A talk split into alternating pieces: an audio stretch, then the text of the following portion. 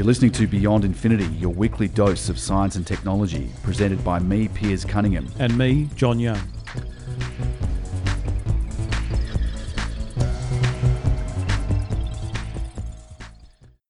Botox and cosmetic surgery uh, are used by people to enhance their, their beauty. Mm-hmm.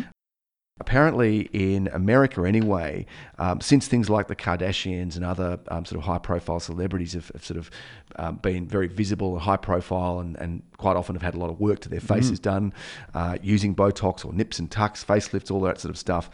Even in the case of you know young people uh, who don't necessarily need facial work, not because of because of age related issues, um, they're getting it done preemptively you Yeah. know, to sort of Yeah. stop the possibility of them changing the natural with aging age. process, That's yes. right. There's been some big increases in this kind of treatment or, or uh, work done on people. In the case of uh, Botox injections, uh, they're up by 800% since 2000, and the use of soft tissue fillers is up 300%. And something that I came across uh, in a New New York Times article just recently, uh, and uh, we'll post links on our website. Basically, when you have an interaction with someone, you're exchanging, you mimic each other's facial expressions, and this is quite a normal thing to do.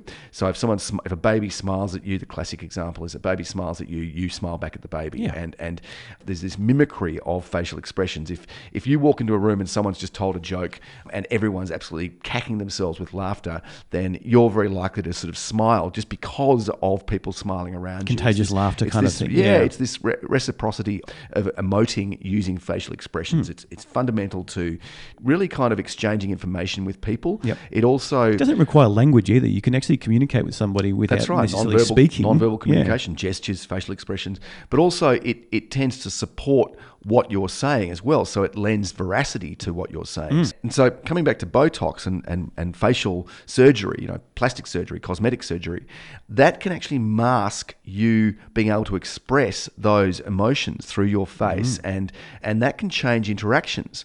And this is what I found really interesting. So, so they've done studies on people who've had a lot of facial work, and, and in some cases they actually found that it reduced depression in people uh, who may have already have been susceptible to depression or suffered from depression. So they've gone and had some work. They've made their face a bit more blank, so that their face isn't revealing their depressed state. Perhaps they don't mm. look sad. Mm-hmm.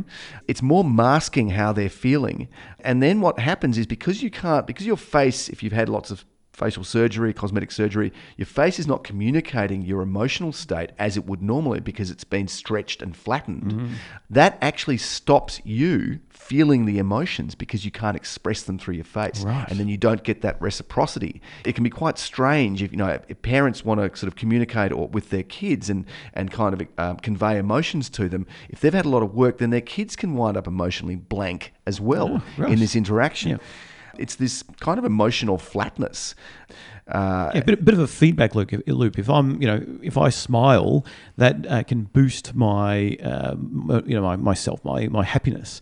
Uh, I'm not necessarily uh, causing the happiness of my brain first and then smiling. Sometimes I'm just copying a smile from somebody else, or I, I I'm looking at uh, happy people, and therefore that might sort of maybe I know re- releases some dopamine, for example. Yep. And, and w- without that, so there's not that feedback or that, that feed in loop into the brain to say, well, you're smiling, therefore you're happy, and I'll release these chemicals and, and be happy. So Yep. that, that loop uh, then says, well, hang on, you're not smiling, therefore you, you mustn't be happy, and also will stay in this sort of flat state. Yep, this Yeah. neutral state, which they also reckon people who are, you know, who've got sort of psychopathic tendencies, and they can that can be that they they just don't feel emotion when when a normal person would. Hmm. You know, they, they don't respond in, in the same way that other people do.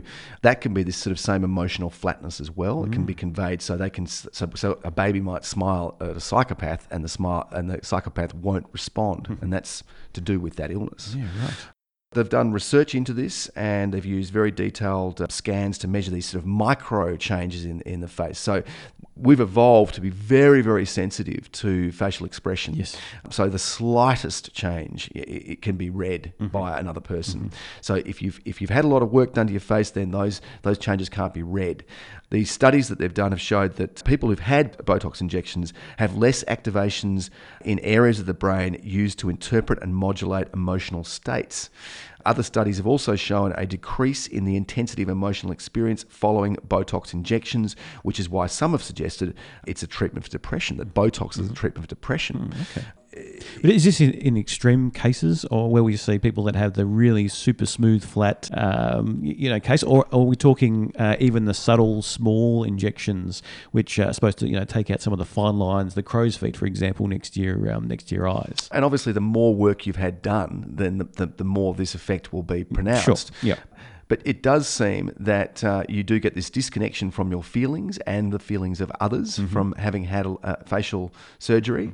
It's a bit of a blow to uh, you know very lucrative uh, plastic surgery industry that's out there now, and not to mention the likes of Botox and stuff. Um, and and look, I suspect it's- it- I, I suspect it won't stop people from uh, having this treatment because the, the desire to look good in the mirror may outweigh, uh, and people aren't aware. You know, there's not. This is a subtle thing. People aren't aware of the the importance of facial expressions mm. in interactions, in everyday everyday interactions, whether it's business with your family, loved ones, people in the street, strangers. A big part of communication and interaction you're not aware of. And they've done studies where people have worn masks and stuff, and the same kind of thing happens. I imagine they can use a baseline as well. Maybe people who have uh, had some sort of paralysis, for example, a stroke uh, in their face. You know how that affects, or, or what sort of the feedback loop for a person who's gone through that terrible situation is. You know how their mental state, their you know depression, or, or their, their happiness uh, is affected as well. Yep, Botox and, and other treatments are not just blocking the expression of emotion, but also the feelings which um, underlie that uh, that expression.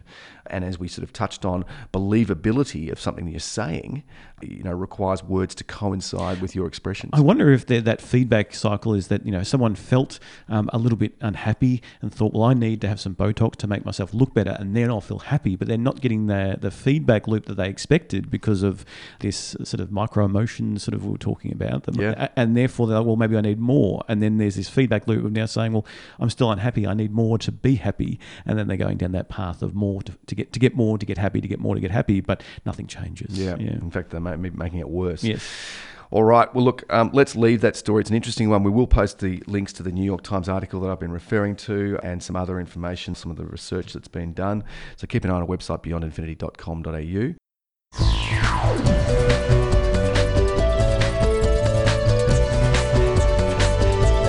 You're listening to Beyond Infinity. Infinity. Infinity.